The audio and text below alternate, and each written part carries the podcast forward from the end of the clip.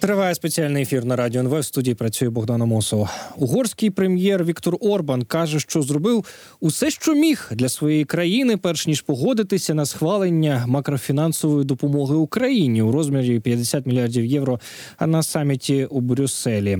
Е, заяву Орбана наводить видання Reuters, Повідомляє Європейська Правда. Угорський прем'єр стверджує, що йому вдалося запобігти ризику втрати коштів ЄС, призначених для Будапешта і спільного бюджету блоку. Я зробив все, що міг, сказав Орбан. Якби ця угода не була досягнута, і Угорщина продовжувала б використовувати своє право вето, тоді б 26 країн-членів ЄС погодилися б направити е, гроші в Україну і зробили б кошти, призначені для Угорщини, і відправили б їх також в Україну. Що в цьому доброго, сказав Орбан. А Дмитро Тужанський зараз на зв'язку зі студією Радіо НВ, директор інституту центральної європейської стратегії, е, експерт е, з українсько-угорських відносин. Пане Дмитре, вітаємо. Доброго дня. А власне, а що це про що свідчать е, слова Орбана? Як це так він виявляється, врятував ситуацію, врятував угорський народ, врятував Угорщину, виявляється на цьому саміті? Дивіться, саме ці слова Віктора Орбана, чесно кажучи, мені важко е, якось прокоментувати, окрім як е, знаєте, чергова конспірологія для внутрішньої аудиторії, аудиторія в неї повірить. Тобто, це як знаєте, свого часу Віктор Орбан переміг Джорджа Сороса, або якось заблокував, або унеможливив план Джорджа Сороса щодо там заселення Угорщини мігрантів, плана якого ніколи не існувало, і ніхто власне Угорщину заселяти мігрантами не збирався. Тобто, це знаєте, така байка. Е, сприймають тримку Віктора Орбана більше як релігію, ніж власне якийсь там, знаєте, такий вибір е, чи політичну якусь мотивацію. А загалом, якщо ми говоримо про ухвалення 50 мільярдів євро, як власне вдалося подолати е, вету Орбана, як його вдалося переконати? Мені здається, що е, основу було закладено, точніше, більшість було зроблено якраз на саміті в грудні, 14-15 грудня. Е, це тоді власне було якби розділено ці два питання. Чесно кажучи, спочатку планувалося е, перед самітом грудневим, що має бути ухвалено якраз 50 мільярдів для України, тобто фінансове питання для України, е, ну з точки зору європейців, було якби першочерговим на певному етапі, але потім зрозуміли, що е, оцей переніс або перенесення е, рішення або заблокування рішення, так а перені а перенесення тоді б сприймалося як заблокування. Да, згадайте, як ми е, аналізували перенесення рішення по 50 мільярдах по відкриттю перемовин, воно би стало такою поразкою. Тому тоді була зроблена заміна з Віктором Орбаном. Дуже серйозно поспілкувалися за закритими дверима. Е, знаєте, там також йшлося про гроші для Угорщини, гроші з семирічного бюджету і гроші десь вже ну там зараз цікаво, чи їм заплатили ті 10 мільярдів, що планували, але більше 20 мільярдів для Угорщини заблоковані через е, проблеми з верховенством права. Е, ось і е, власне, але йшлося не тільки про гроші. Розумієте, з Віктором Орбаном явно говорили, що ота його бордова кампанія проти пани Урсули фон дер Ляйн, яку він проводив там в жовтні, листопаді е, в себе в країні, та його риторика, це його право вето, вимоги дати йому гарантії наперед, що пані Урсула не буде президенткою Єврокомісії за підсумками е, виборів до Європарламенту. Що це взагалі нісенітниці, що про це навіть ніхто не збирається з ним розмовляти. І знаєте, як е, пам'ятаєте, як в матриці там для е, героя було якби дві такі пігулки. Йому сказали там червона і синя. Тобто яким шляхом ти підеш? От Віктору Орбану приблизно так е, сказали тоді в Брюсселі, і от вони сказали, що окей, типу, ти можеш далі е, поводитися, як ти поводишся, але тоді скоріш за все, ми запустимо процедуру по сьомій статті, обмежимо твоє право, унеможливимо головування Угорщини в Євросоюзі в Європейській Раді в другій половині 2024 року. Е, ми зробимо тобі ще більшу ізоляцію всередині Євросоюзу, Європарламенту, якраз і це все відбудеться в контексті виборів до Європарламенту. Тобто, ти дізнаєшся, що таке знаєте роздратування європейських еліт, так а не оце звичне право досягнення компромісу. Інша пігулка це власне е, пошук компромісу. Тобто, ми не будемо, умовно кажучи, тебе принижувати, хоча ти вважаєш, що ми тебе збираємось принижити. А якось вийдемо з цього глухого кута. Відповідно, перенесемо 50 мільярдів на рішення на 1 лютого. Е, розморозимо тобі частину коштів. Ти скоріш за все вступиш у фракцію е, консерваторів і реформаторів до пані Мелоні. Ну і якось ми тебе інтегруємо е, в нову в нову архітектуру Єврокомісії або взагалі європейських інституцій за підсумками виборів до Європарламенту. Хотів би наголосити, що Віктор Орбан, от от через приблизні шантажі, але більш, скажімо так, через пошук компромісу отримав дуже серйозну посаду в нинішньому складі Єврокомісії, тобто угорський єврокомісар, це єврокомісар з розширення. Це ну знаєте, така з точки зору політичної ваги, дуже дуже вагома. Ну, посада, тобто це не єврокомісар. Ну я не хочу так переменшити інші єврокомісари. Тобто ще такої політично вагомої посади Угорщина досі не мала. І це тоді був е, був такий, знаєте, компроміс на трьох: е, Орбан, Меркель. Це ще ті, знаєте, коли пані Ангела закривала закривала свої справи, е, ось Ось так приблизно це і відбулося. Звичайно, були оці раунди переговорів е, напередодні саміту 1 лютого. Віктор Орбан, взагалі, політик, який знаєте, відтягує своє рішення до останнього моменту. Вони там зараз навіть книжку про це написали. Гусар Вагаш вона називається з угорської. Це перекладається. Знаєте, як такий ем, раптовий фінальний остаточний. Е, помах шаблі гусара. Ось так. Це з угорської такої міфології. Ну чесно кажучи, я дещо скептично ставлюсь до такої концептуалізації, але тим не менше, Віктор Орбан намагається відповідати цьому образу і цій легенді. Е, Ось і тому знаєте, він там якби приїхав. Але бачите, виходити йому нікуди не довелося, пити каву не довелося. Все вийшло значно культурніше ніж у грудні. Ем, ось е, цікаво, що на цьому саміті е, прем'єр Польщі Дональд Туск е, заявив, що немає так званої проблеми в тому від України. Є проблема в тому від Віктора Орбана. Ну і Орбан він же ж він же ж залишається прем'єром Угорщини. Він залишається прем'єром країни-члена ЄС, і від нього, в принципі, можуть очікувати і надалі всього чого завгодно. Це ж він може на будь-якому кроці знов таки щось таке втяти, втнути. А а що далі мають намір у ЄС робити із Орбаном? Чи якось це е, питання далі пропрацьовують і що планують? Дивіться, він не може, він буде. Це такий Віктор Орбан. Це історія з 2010 року. Ми на собі її почали відчувати починаючи з 2017 року. Але от Європейський Союз вже живе з такою Угорщиною, і не тільки Європейський Союз, а НАТО частково, але Європейський Союз насамперед вже 14 років. Тобто, це постійні дебати, судові процеси, так в межах Євросоюзу, ці всі оскарження, затягування, там е- санкційні процедури. Е- ось це оце, оце стиль Віктора Орбана. Це його і заводить, так би мовити, і це його політичний такий маніфест. Тому нам треба до цього всього готуватися в Європейському Союзі. Є велика кількість інструментів, е- щоб цьому запобігати, щоб це знаєте так впорядковувати. Але тут треба зрозуміти, що з огляду на те, що ми, якби вже не тільки кандидат, а з нами офіційно відкриті переговори. Ми знаєте, таким є дуже зручним заручником політичним для Віктора Орбана. Чому зручним? Тому що ми насправді особливо вплинути на Віктора Орбана не можемо напряму. Так, тому що ми не є всередині ні ЄС, ні НАТО. А, Натомість на нього напряму можуть вплинути якраз країни-члени, так наші союзники. Але це зовсім не означає цю помилку Україна робила, як на мене, з 2017 по Ну, власне, десь серпень 2023 року, тобто досить тривалий час, 6 років. Ми цю відповідальність перекладали.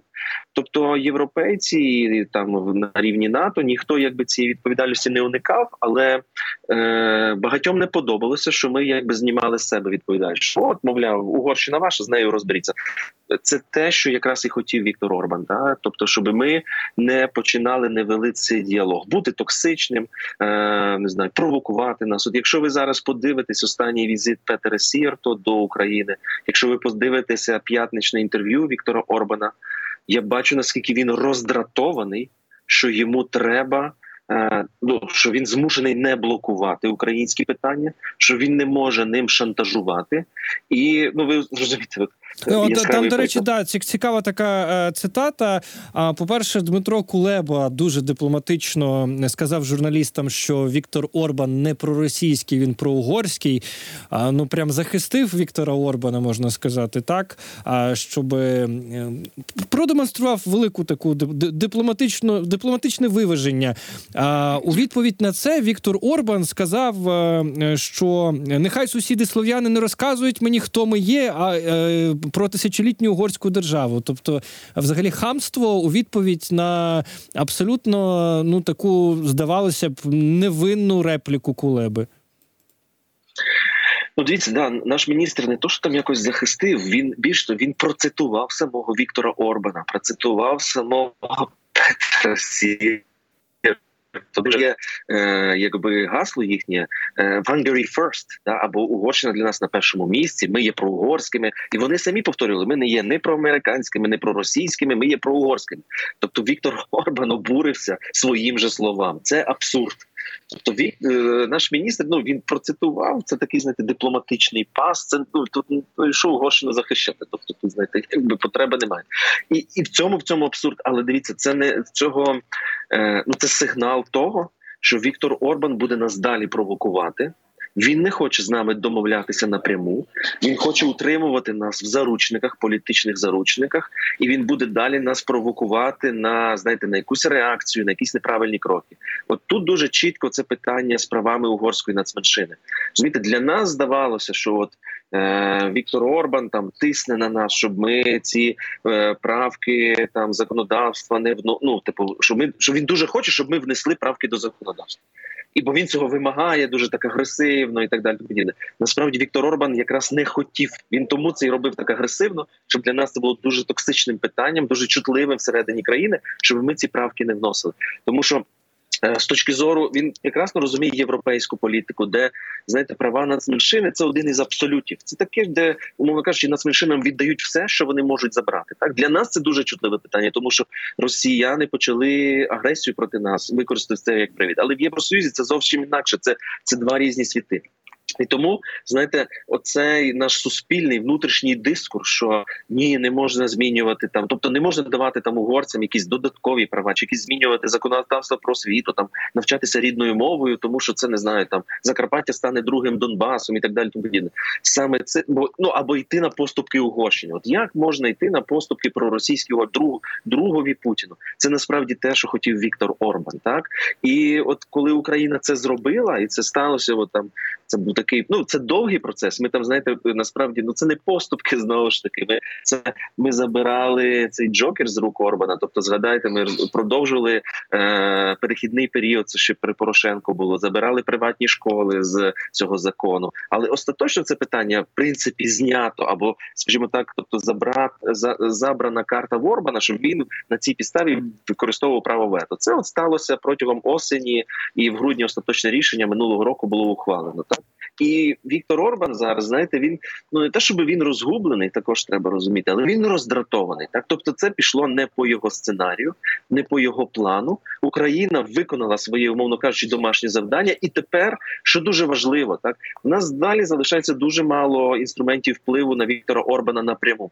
але треба зустрічатися. Так і вони нас будуть провокувати, щоб цих зустрічей не, було. Тобто, якщо хтось чекає, що там дуже швидко е, вдасться домовитися про зустріч Зеленський Орбан, ну його хіба хтось змусить, і це не питання там чи української дипломатії, чи там от чи це має домовлятись Єрмак чи Кулеба. Знаєте, не в цьому річ. Віктор Орбан не хоче з нами ні про що домовлятися, так але от виконавши це домашнє завдання, нам зараз значно легше е, вести перемовини і переконувати е, наших європейських партнерів, як то кажуть, знаєте, за нас вступатися, переконувати за нас, і це знаєте ще один такий е, можливо неочевидний станом на зараз вимір нашої євроінтеграції. Тобто, це то, е, та сторона медалі, коли українське питання стає вже частиною внутрішньої політики Євросоюзу. Тобто, це знаєте, ми ще більше наближаємося до Європи, і знаєте, це ну це треба дуже цінувати. Це така розкіш, коли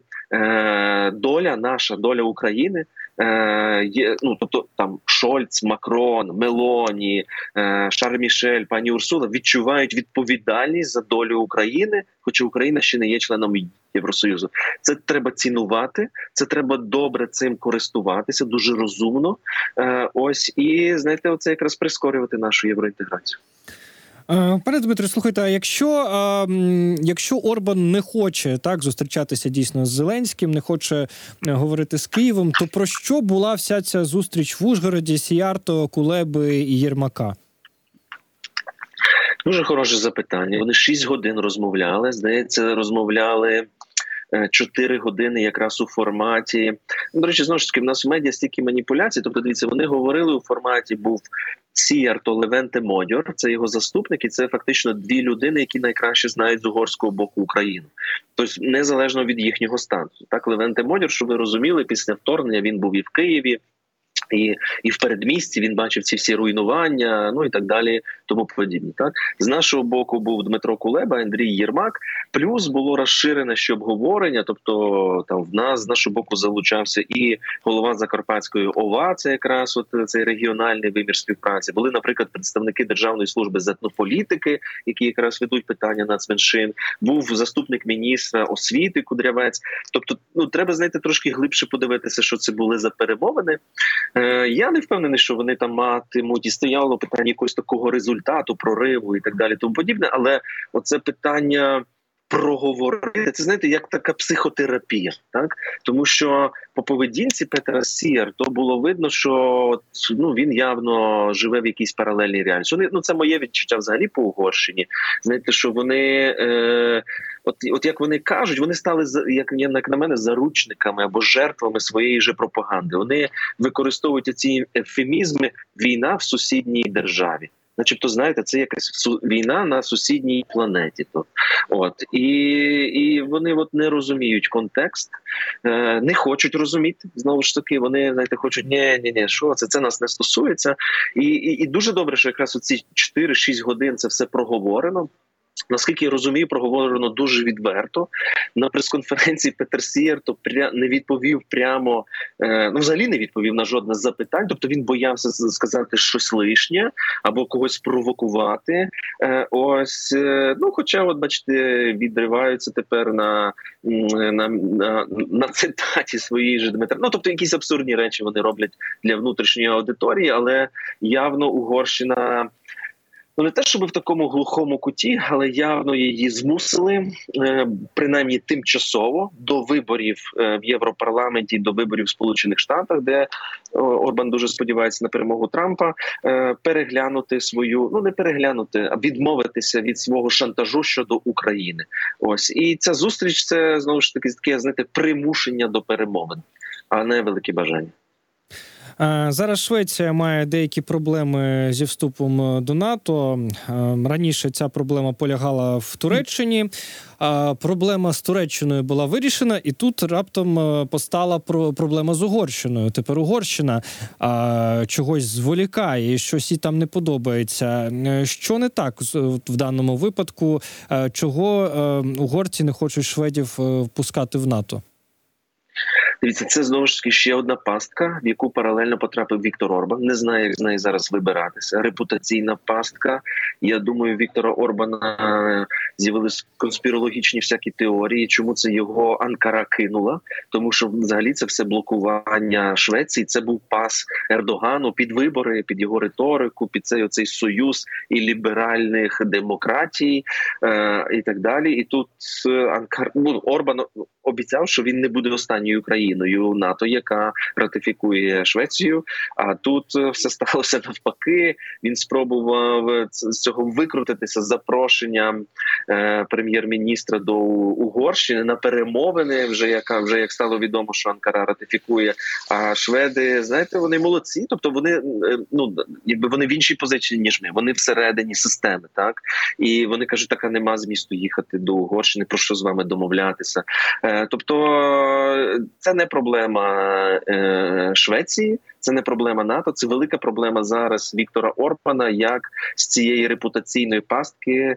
Бо ну знаєте, він матчо, а його знову. Ну, принизили, чесно кажучи, як з цієї репутаційної пастки вийти достойно і вийти не стільки для внутрішньої аудиторії. Ви зрозумієте, що от він так контролює е, інформаційний простір країни, що він може навіть глумитися або обурюватися своїм же цитатам, сказаними там Дмитром Кулебою. Так, тобто він своїм виборцям якби спокійно ну розкаже там щось.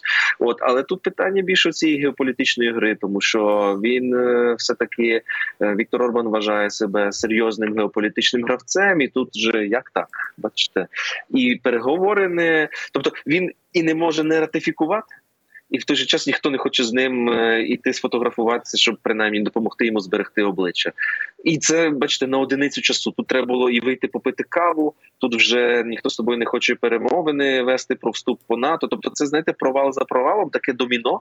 Е, на, на не на це Віктор Орбан розраховував принаймні станом на жовтень, коли він почав ці агресивні дії, нову хвилю кампанію по лінії ЄС щодо України і по лінії НАТО щодо Швеції. На не на це. Тобто, це знаєте, фіаско за фіаско.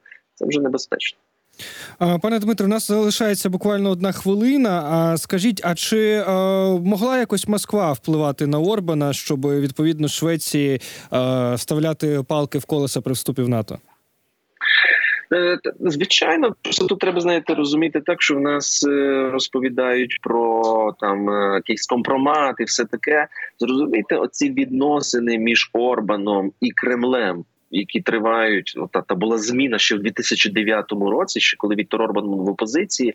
Вони настільки тривалі ці відносини, і настільки вже росіяни проникли е, в Угорщину у всіх контекстах: в політичному контексті, в фінансовому контексті, в контексті, знаєте, такого окутування Віктора Орбана цією своєю своїми наративами, що навіть і без компромату Віктор Орбан орієнтується на Росію е, у своїх рішеннях рішеннях як один із таких важливих важливих критеріїв. Тобто, е, тут це знаєте, буде звучати занадто політологічно, можливо, нудно, але росіяни змогли перепрошити угорський національний інтерес у проросійському контексті. Це дуже небезпечно, тому що Угорщина член ЄС і НАТО, і це це знаєте, це як як Орбан взламав демократію е, всередині Угорщини і намагається взламати в Євросоюз. Так росіяни взламали угорський національний інтерес і туди інтегрували свій. Тому бачите, Орбан йому хочеться, не хочеться. Він вже природньо діє проросійськи. Ну росіяни звичайно працюють там на рівні посольства, на рівні УПЦ ой, так перепрошую, не УПЦ, РПЦ, е, там такий пан Іларіон на рівні грошей. Так, на рівні шпигунів, е, там тобто можуть позмагатися вже з відним за статус цієї такого хабу хабу російських всіх цих штук. Пане Дмитре, дуже дякуємо за е, докладне пояснення. Дмитро Тужанський був на зв'язку зі студією Радіо НВ, директор інституту центральноєвропейської стратегії, експерт українсько-угорських відносин і засновник проєкту Reopen Ukraine. Друзі, на цьому е, я свою частину теру завершую. Е, зараз невеличка інформаційна пауза, новини і етер продовжиться.